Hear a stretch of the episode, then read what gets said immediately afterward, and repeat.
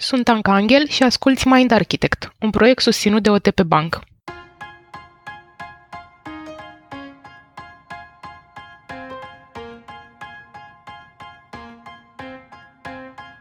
Te-ai aflat vreodată într-o situație în care te-ai simțit vulnerabil?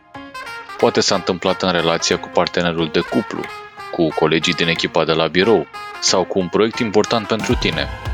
Cum ai reacționat? Ai discutat cu ceilalți sau ai ales să gestionezi singur momentul și să nu arăți că ți-a fost greu? La naștere, biologia noastră ne predispune să fim profund vulnerabili. Suntem complet dependenți de cei din jur pentru supraviețuire. Cu toate acestea, experiențele pe care le trăim ulterior ne modifică uneori relația cu vulnerabilitatea în viața de adult.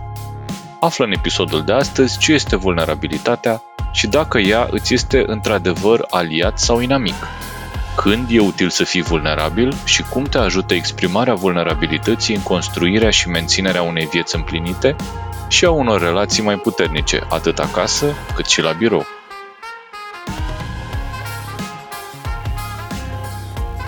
Paul, aș vrea să povestim astăzi despre vulnerabilitate și te voi întreba direct. Merită sau nu să fim vulnerabili? Adică să ne arătăm latura asta? Nu merită, așa că hai să plecăm acasă.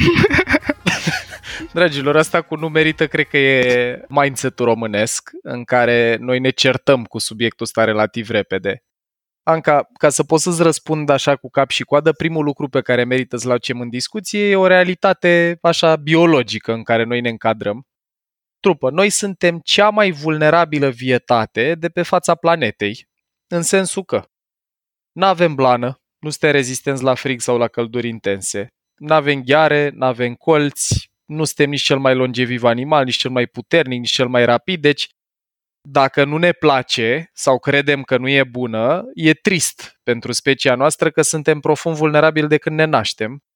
De când suntem copii ne bazăm pe mamă și pe cercul de suport din jur să putem supraviețui primilor ani și motivul pentru care noi am ajuns specia dominantă e tocmai că am putut coopera unii cu ceilalți și acum facem o legătură ca un grup de oameni să poată să coopereze sau un grup de mamifere să poată să coopereze, precondiția e că trebuie să aibă încredere unele în celelalte. Că eu trebuie să am încredere că după ce înregistrăm cineva procesează episodul, altcineva face copiul, la fel cum și voi trebuie să aveți încredere în mine că eu vin pregătit când înregistrăm și așa mai departe. În invulnerabilitate, unul din principalele lucruri care se pierd e încrederea.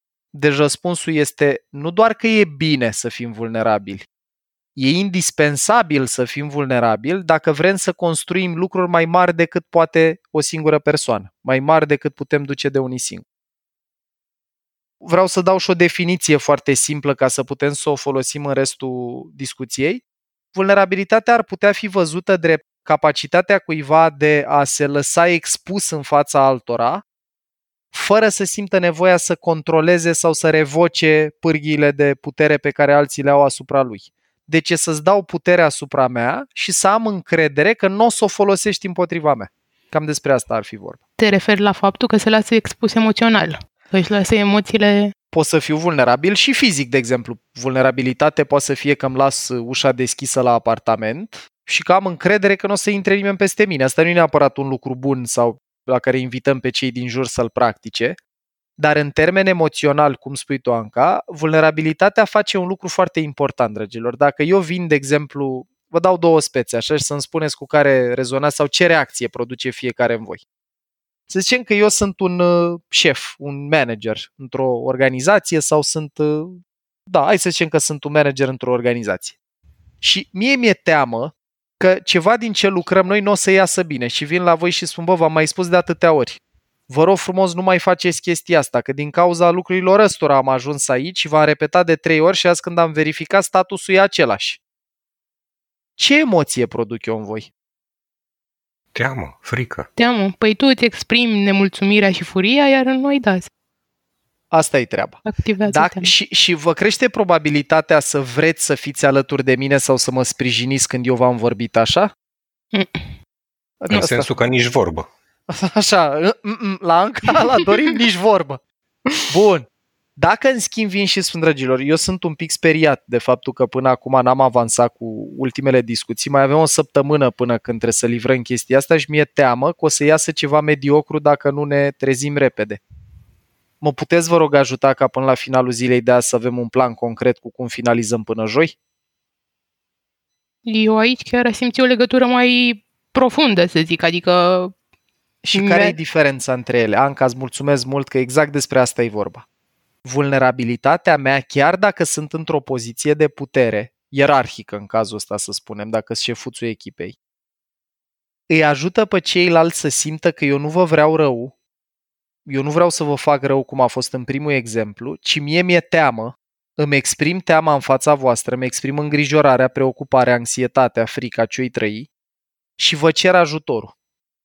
E cu totul alt univers față de ăla în care fie țin în mine, nu spun nimic și după aia explodez. Oamenii care se certați cu vulnerabilitatea au înclinația asta, ori să simtă că sunt singuri pe lume, că trebuie să facă totul singuri, ori fac, fac, fac, fac, fac, până când la un moment dat nu mai poate să facă, n-au cerut ajutor pentru că sigur aia ar fi însemnat să arate slăbiciune, între ghilimele, cum o percepem noi, și în momentul ăla explodez și distrug relațiile cu echipa. Ori noi am vorbit în nenumărate episoade despre cât de important e să ținem elefantul echipei liniștit, să ținem călărețul în control, să punem focus pe relații. Deci vulnerabilitatea, dragilor, e ingredientul indispensabil pentru a construi relații trainice pe termen lung cu grupuri de oameni. Mm-hmm. Înseamnă că ce ziceai cu vulnerabilitatea nu e slăbiciune. Cred că e un mit aici, că percepția inclusiv a mea și a celorlalți ar fi că dacă ești puternic sau dacă nu ești slab, are legătură cu vulnerabilitatea. E un mit ăsta? E un mit, dar e un mit fundamentat cumva într-o realitate prin care noi trecem când suntem copii, și anume. Când suntem mici, noi ne naștem profund vulnerabili. Deci, dragilor, încheiem orice dezbatere despre asta. E în biologia noastră. Nu există opțiunea să nu fii. E de când ne naștem, suntem vulnerabili. Ne bazăm pe mamă pentru atenție, hrană, suport, schimbat și așa mai departe.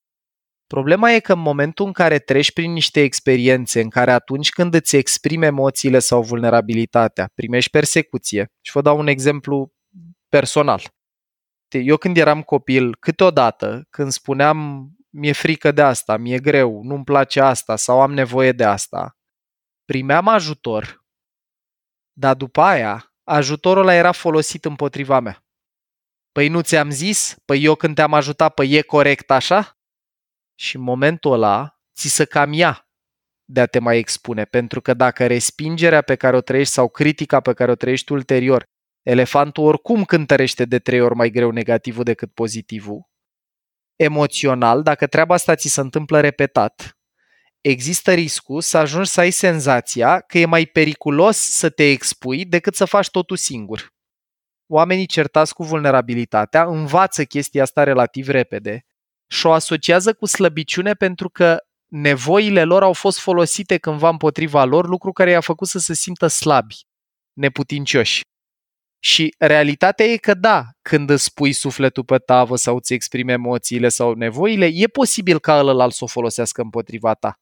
Dar în egală măsură e și singurul fel în care poți să conectezi cu alții și să ajuți oamenii din jur să înțeleagă ce simți. Iar dacă oamenii din jur au o relație de atașament cu tine, probabilitatea, cum ne-a dat feedback și Anca, e mult mai mare să primești ajutor când îmi spui că ți-e teamă și îmi cere ajutorul, decât când țip la mine că nu ți-am citit gândurile.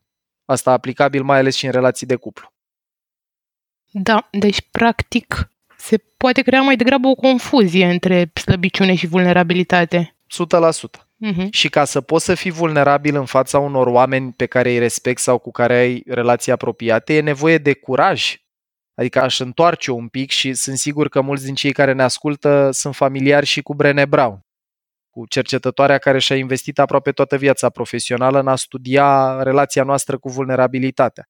Ea spune o chestie foarte adevărată în toate cărțile pe care le are, și anume că pentru a fi vulnerabil îți trebuie curaj, pentru că impulsul când vine vorba de a te expune, dat fiindcă noi suntem niște animale foarte sensibile la statut, e mai degrabă să te abții când vine vorba de a-ți spune nevoile, emoțiile sau stările, mai ales dacă sunt din astea din registru rușine, nesiguranță, regret, tristețe pe masă, e să te abții.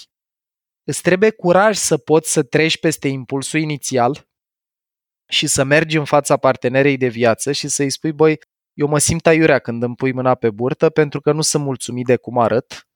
Mi-e rușine când pui mâna pe burta mea care nu e tonică sau mă simt aiurea că n-am mai reușit să aduc bani în casă cum aduceam cândva și simt că mi-am pierdut rolul de stâlp al familiei. E foarte greu să poți să-ți găsești mm-hmm. curajul să spui asta, dar când spui asta, îi dai partenerului de viață o poveste pe care să-și o poată spune, o poveste care să invite la compasiune despre de ce când îți spunea mâna pe burtă te retrăgeai, despre de ce alegeai să nu mai mănânci cu familia, ci să stai singur în altă cameră, care este mult mai valoroasă, dragilor, decât să-i lași pe el să-și imagineze ce e mai rău din comportamentele noastre atunci când fugim de a fi vulnerabil de față cu alții. Vă pot da și un exemplu personal. Mie nu mi-a fost niciodată la îndemână chestia asta, tocmai din explicația pe care v-am dat-o mai devreme. Dar ce am învățat de pildă în relație cu Alexandra e că în momentul în care pot să-i spun ce simt, să zic, mă iubito, uite, mi-e teamă, sunt îngrijorat de o chestie la birou, mi-e frică că am făcut o investiție greșită, uite, am senzația că nu sunt în măsură să țin cursul ăsta în fața unui public de medici sau mai știu eu ce alte frământări am avut. Când am putut să-i împărtășesc ce simt cu vulnerabilitate, am primit mult mai multă căldură, orică m-a luat în brațe, m-a pupat, a zis, pe păi, hai să-ți fac un ceai, hai că mă ocup eu de masă în seara asta decât când nu i-am spus, am ținut în mine și la un moment dat când mă presa, vulnerabilitatea dându-ne stări mai degrabă nasoale, agită elefantul, se explode, să-i zic, bă, tu nu-ți dai seama ce presiune trăiesc. Tu n-ai idee ce am făcut eu azi. Lasă-mă Dumnezeului cu filmul ăsta în pace. E cu totul alt film. Mm-hmm. Uite, eu am mai auzit un mit și cred că în general în sfera bărbaților, că nu stă în firea mea să fiu vulnerabil. Și mă gândesc și la zona asta de carieră și la zona bărbaților. Adică, nu știu, până la urmă cu toții suntem expuși din punct de vedere emoțional. Adică nu cred că Oamenii care o zic asta cu nu stă în firea mea, în primul rând își neagă biologia. E natura tuturor vietăților să fie vulnerabile, noi ne naștem așa. Dar oamenii care o zic pe asta înseamnă că au trăit ceva care s-a dus în memoria aia implicită a elefantului, ori o iterație puternică, ori multe mai slabe, care i-a făcut să exileze, dacă vreți, din personalitatea lor orice formă de a arăta vulnerabilitate sau a cere ajutor. Asta se poate întâmpla dacă te-a trădat cineva în care ai avut încredere. Mie îmi vine în minte o cunoștință care și-a găsit soția cu cel mai bun prieten, de exemplu. După așa ceva, e posibil să spui în viața mea nu o să mai am încredere în cineva, în viața mea nu o să mă mai expun. Dar minusul major pe care îl aduce și Brené Brown în discuție și chiar merită, ăsta e unul din lucrurile care îmi plac mult din cercetările ei, spune așa, că în momentul în care te hotărăști să nu mai simți rușine, vinovăție, regret, tristețe, toate emoțiile astea pe care noi le numim negative, dragilor, tristețea este că nu poți să amorțești selectiv. Nu poți să alegi să nu mai trăiești rușine, vinovăție, regret sau tristețe, dar să trăiești bucurie, entuziasm, încredere, conexiune și așa mai departe. Deci când alegem să nu mai fim vulnerabili, literalmente ne oprim o parte din creier. Ne reducem spectrul emoțional. Lucru care ne face să ne pierdem empatia. Aceiași bărbați de care vorbește Anca e posibil să spună Dar ce era bă așa greu? Ce, de ce ești fraier? Strânge din dinți, dă înainte. Până când își ating limita până când nu mai poate să meargă înainte, că ce trăiesc e prea greu chiar și pentru ei. Și atunci ar fi fost foarte valoros să poți să le spui celor din jur, dragilor, am nevoie de ajutorul vostru. Am nevoie să mă ajutați cu X, cu Y sau cu Z. Deci cooperarea are ca fundament vulnerabilitate, să arăți celuilalt că ai nevoie de el. Lucru care știți și super interesant, că orice moment de vulnerabilitate, dacă ne gândim la butoanele Scarf din sezonul 1 din podcast, apasă ce buton credeți pozitiv? Când eu vă împărtășesc, băi, și mie mi-e greu în situația asta, uite, și mie mi-e frică în pandemie că e posibil să mi se îmbolnăvească părinții și mi-e teamă. Pentru asta îmi cer scuze dacă o să fiu puțin neatent azi. Ce vă apăs pozitiv? Familiaritate? Ăla e, Dorin. Excelent. Relatedness, familiaritate, pentru că spun ceva ce rezonează și cu voi și asta eliberează oxitocină și ne apropie. Și atunci la rușine, că, într-adevăr, cercetările lui Brené în zona de vulnerabilitate, rușine și curaj și toate cărțile care le-a scris, practic când simțim rușine, ce butoane ni se apasă? Sau cum e cu rușinea? Uite, asta e o chestie foarte interesantă și mă bucur enorm că ai pus întrebarea asta, Dorin, că ne permite să clarificăm ceva și părinților care ne ascultă. Dragilor, e o diferență foarte puternică între emoția rușinii și emoția regretului sau vinovăției. Guilt, adică vinovăție sau regret, înseamnă am făcut ceva greșit. Rușinea înseamnă sunt ceva greșit. Vinovăția e, e ceva în neregulă cu comportamentul meu, rușinea e ceva în neregulă cu mine. Noi ajungem să învățăm să trăim rușine în momentul în care când suntem foarte mici și cu călărețul în formare, cu neocortexul în formare, primim de la părinți, fără să-și dea seama ce fac, că nu știu călăreț elefant, mesaje care comunică ești în neregulă că te porți așa. Nu comportamentul tău e în neregulă. Dacă, de exemplu, când copilul meu țipă și țipă de împică călărețul, mă enervează foarte tare, mă înfig în el, ceva înțelege elefantul lui și ce notiță va lua în memoria aia implicită, inconștientă, permanentă, e eu nu sunt ok când sunt furios și învață să-și suprime furia. Învață temporar să nu mai arate furie ca să supraviețuiască cu mine. Deci rușinea se instalează ca o convingere identitară că e ceva în neregulă cu mine. Dacă, de exemplu, uite, vă dau un exemplu personal. Eu când eram copil, aveam colaci, aveam șuncă în jurul burticii, colăcei. E singura zonă din corpul meu, genetic vorbind, unde și la mine și la tata se depozitează grăsime. Și mă simțeam prost. Când ieșeam afară, mă simțeam prost. Eu nu m-am născut crezând că e în neregulă să ai grăsime pe abdomen.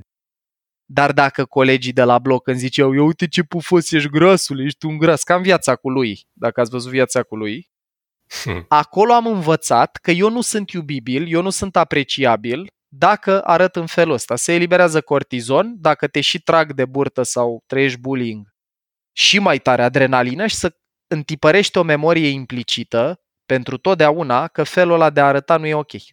Și după aia e multă muncă ulterioară să te prinzi, bă, eu sunt iubibil și cu grăsimea asta pe abdomen, eu sunt iubibil și dacă am, nu știu, dintele mai nu știu cum, eu sunt iubibil și dacă nu iau numai nota 10.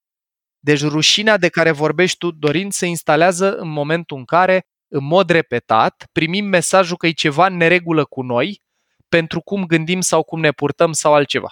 Acum să nu se înțeleagă că e un îndemn la obezitate. trebuie să, trebuie să avem grijă de noi. Uh.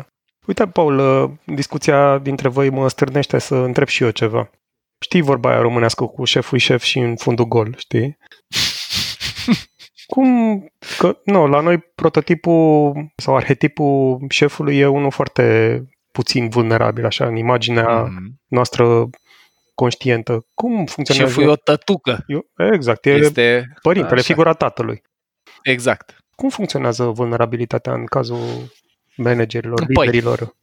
Îi ajută? Uite, ajută? aici, aici e o discuție foarte faină și care ne duce într-o zonă un pic mai de nuanță. Adică în linii mari, răspunsul e universal, da, e bine să fim vulnerabili, ajută și cercetarea femeii esteia care și-a dat și doctorat în subiectul ăsta și așa mai departe, ne arată că e clar sănătoasă. Facilitează conexiune interumană, care, după cum am vorbit noi în episodul despre importanța relațiilor din sezonul 2, este prioritatea zero dacă vrei să ai vieți împlinite. Dacă vrei să ai o viață împlinită, relațiile contează cel mai mult. Acum, la noi, Tudor, e foarte valid ce spui tu, că pe tiparul nostru cultural, figura de autoritate, de la părinte, la profesor, la șef, că toate arhetipal vorbim figuri de autoritate, sunt mai degrabă personaje cu încredere în sine, puternice, de multe ori asociate chiar cu agresivitate. Eu te-am făcut, eu te omor, eu sunt șeful, eu decid, cât stai sub acoperiș meu faci ce zic eu, care câteodată pot părea incompatibile cu procesul ăsta vulnerabil. Doar că aici eu aș nuanța un pic asta și noi am adresat subiectul în episodul despre încredere. Noi am povestit așa, că încrederea are trei piloni. Relații pozitive, care corelau și cel mai mult cu eficacitatea în a genera încredere într-un grup sau cu o persoană. Doi, expertiză sau competență, Și trei, consistență. Vulnerabilitatea. La care din piloni ăștia trei credeți că se integrează când vine vorba de conducere, de leadership, de stil de conducere? Eu cred că la... Cre... Nu. Nu știu. Așa, la feeling. A fi vulnerabil dacă eu sunt șeful grupului sau Dorin, uite, tu conduci foarte mulți oameni. Dacă le spui, dragilor, eu am avut o zi grea ieri, nu mă simt tocmai bine, am trăit o problemă personală, vă rog să nu vă supărați pe mine dacă am o energie diferită de cea pe care o am în mod normal. La ce contribuie? La expertiză, la consistență sau la relații pozitive? La relații pozitive, clar. Asta e treaba. Și atunci, răspunsul e atâta timp cât în rolul ăla de conducere eu pot proba expertiză, competență și pot arăta consistență, că te poți baza pe mine, vulnerabilitatea întărește sau cultivă pilonul cu relații pozitive. Arată că eu sunt și om, nu doar șef. Riscul pe care îl povestește Tudor este perfect valid dacă eu sunt doar vulnerabil, fără să pot arăta competență sau consistență. Caz în care s-ar putea să fiu văzut drept slab și, mă rog, în tiparul românesc, să fiu atacat. Dar dacă eu pot să arăt că sunt competent, să arăt că sunt consistent și ocazional îmi exprim și vulnerabilitatea față de echipa mea, mă apropie asta de ei și pe ei de mine. Se eliberează oxitocină, dragilor, și ăla e hormonul încrederii. Și pe lângă asta, Paul, eu cred că ar trebui promovată tare vulnerabilitatea în companii, pentru că, nu știu, a cere ajutorul e ceva firesc și super important, adică nu trebuie să-ți fie teamă să faci asta. sau. Excelent ai sintetizat-o. Deci când suntem vulnerabili, facilităm cooperarea. Și mai dau o perspectivă tot din registrul ăsta, dragilor. Dacă un șef când greșește, poate, sau un părinte, poate să spună îmi pare rău, e vina mea, eu am dat-o de gard cu asta, mă puteți ajuta, vă rog, să o repar, uite, am nevoie de asta, asta, asta. Mai dau un mesaj către elefantul organizațional, și anume, aici este omenește și tolerabil să greșești. Perfecționismul, care este ciuma care duce la burnout, pe care noi o învățăm când pentru părinții noștri era normal să luăm 10 și dacă luam sub 10 eram stigmatizați, fizic, psihologic sau de altă natură, dragilor, are ca antidot vulnerabilitatea. Să pot să mă duc la un curs cu slide-uri imperfecte, unele în engleză, unele în română, să le spun, dragilor, am vrut să vă prezint ultimele cercetări, îmi pare rău că n-am apucat să le traduc. Și să am încredere că oamenii ăia nu or să mă decapiteze pentru că nu e totul făcut perfect. Deci vulnerabilitatea facilitează dincolo de cooperare și o, cum să zic, temperare a perfecționismului. Deci dacă mă uit din sens invers, pot să presupun că perfecționismul este un mecanism de apărare, că tot discutam noi despre asta. Exact despre asta e vorba. Perfecționismul e tentativa elefantului nostru de a evita durere, cortizon, adrenalină, făcând totul impecabil cu convingerea că dacă fac totul perfect, n-ai ce să-mi spui. Lucru care, într-o oarecare măsură, e adevărat, adică perfecționiștii în general reușesc să scape de foarte multă durere pe filiera asta de critică de la colegi sau de la cei din jur. Marea problemă, și vă adresez mai degrabă ca o întrebare, e cum credeți că se simte cineva care trebuie să facă totul perfect tot timpul? Burnout. Ăla e cuvântul. Adică presiune. Ăla e cuvântul. E imposibil să poți să, să fii la nivelul ăsta de impecabil și acasă și la birou și cum arăți și cum te îmbraci și cum vorbești și cum lucrezi tot timpul. Și atunci e important să înțelegem, băi, trebuie să fie good enough, adică e important să nu greșesc unde contează, dar pot să le spun colegilor mei dacă îmi scapă lucruri, îmi pare rău, mi-a scăpat, o să o corectez. E și partea asta importantă că o să o corectez, fac ceva să o dreg, dar e omenește să greșim și am mai vorbit noi, cred că și în rețeaua, în podcastul în care m-ați invitat voi când ne-am cunoscut, despre Culture Code, despre cartea despre cultura lui Daniel Coyle, care a studiat de la echipe din trupe speciale la Forbes Top 500 companii la echipe sportive și a tras concluzia că prioritatea zero ca o echipă să poată coopera bine, mai știți care era? Prima trăsătură a echipei. Sh, uh, așa, așa, așa, așa, cu ș, da. Da, share vulnerability. Aia este. Da. Vulnerabilitate împărtășită. Shared vulnerability, mă rog, prima, prima în listă era psychological safety, adică să simt că nu o să mă atacați dacă greșesc, care e tot din registrul ăsta, deci că pot eu să fiu vulnerabil.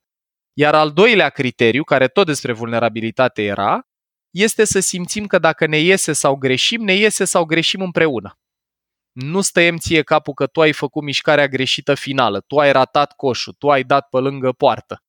E efort de echipă la bine și la rău. Astea sunt două din trăsăturile pe care le-a observat la cele mai performante echipe. Momentul meu wow când uh, am pregătit împreună episodul ăsta e că într-adevăr a fi vulnerabil înseamnă de fapt a fi curajos. Și rușinea și toate lucrurile pe care le-am trăit și ne-au fost uh, îndoctrinate, ar trebui cumva să luptăm. Paul, ne apropiem de, de sfârșitul episodului. Ne mai poți împărtăși așa câteva gânduri de final? Dragilor, o idee pe care aș vrea să o prezint și celor mai tranzacționali dintre noi, care vor să înțeleagă, bă, ok, și cu ce mă ajută să fiu vulnerabil? Te vreau să vă dau un exemplu, e chiar unul din cele culese de voi în contextul ăsta al documentării pentru episodul ăsta.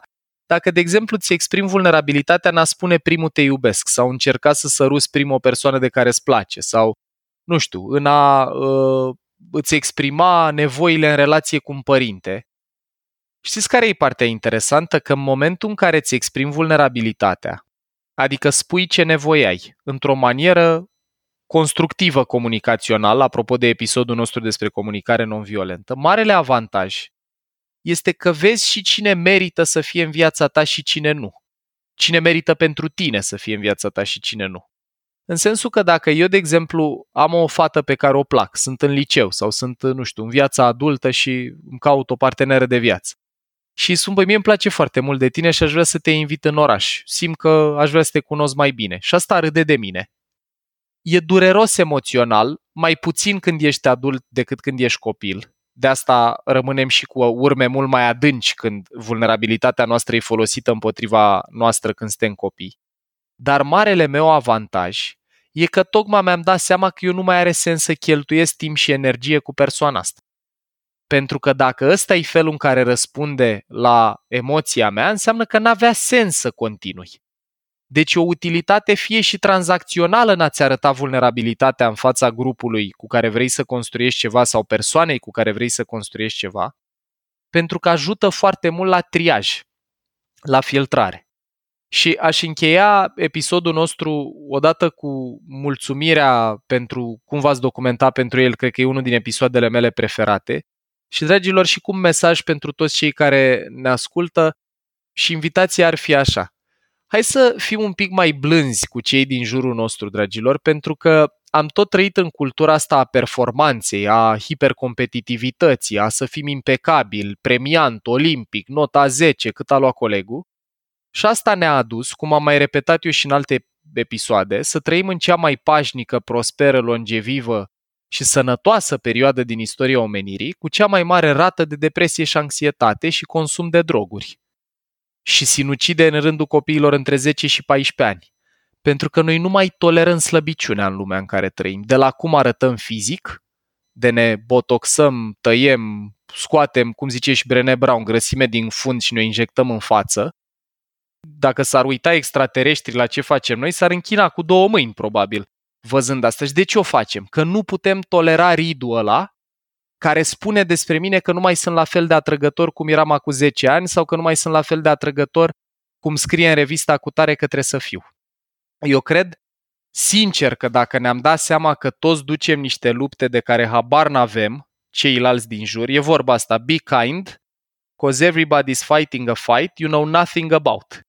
Și dacă am plecat un pic mai mult cu prezumția asta de nevinovăție, înainte să dăm, să punem întrebări și înainte să criticăm, să ne întrebăm, bă, dar oare are omul ăsta motive să fi purtat așa azi? Eu cred la propriu că am trăit într-o lume mult, mult mai bună, cu mai multă compasiune și mai generoasă. Și calea către asta, eu cred că este să ne îmbrățișăm vulnerabilitatea. Mulțumim, Paul! Mulțumim! Ai ascultat un episod din Mind Architect, un podcast al lui Paul Olteanu și al invitaților lui, Anca, Tudor și Dorin. Mind Architect poate fi ascultat pe Spotify, iTunes sau oriunde asculti podcasturi. La Mind Architect contribuie cu vocea lui și Vlad Bogos. Abonează-te la podcast pentru episoadele viitoare și, dacă vrei să ne susții în ceea ce facem, dă-ne un share în rețeaua ta.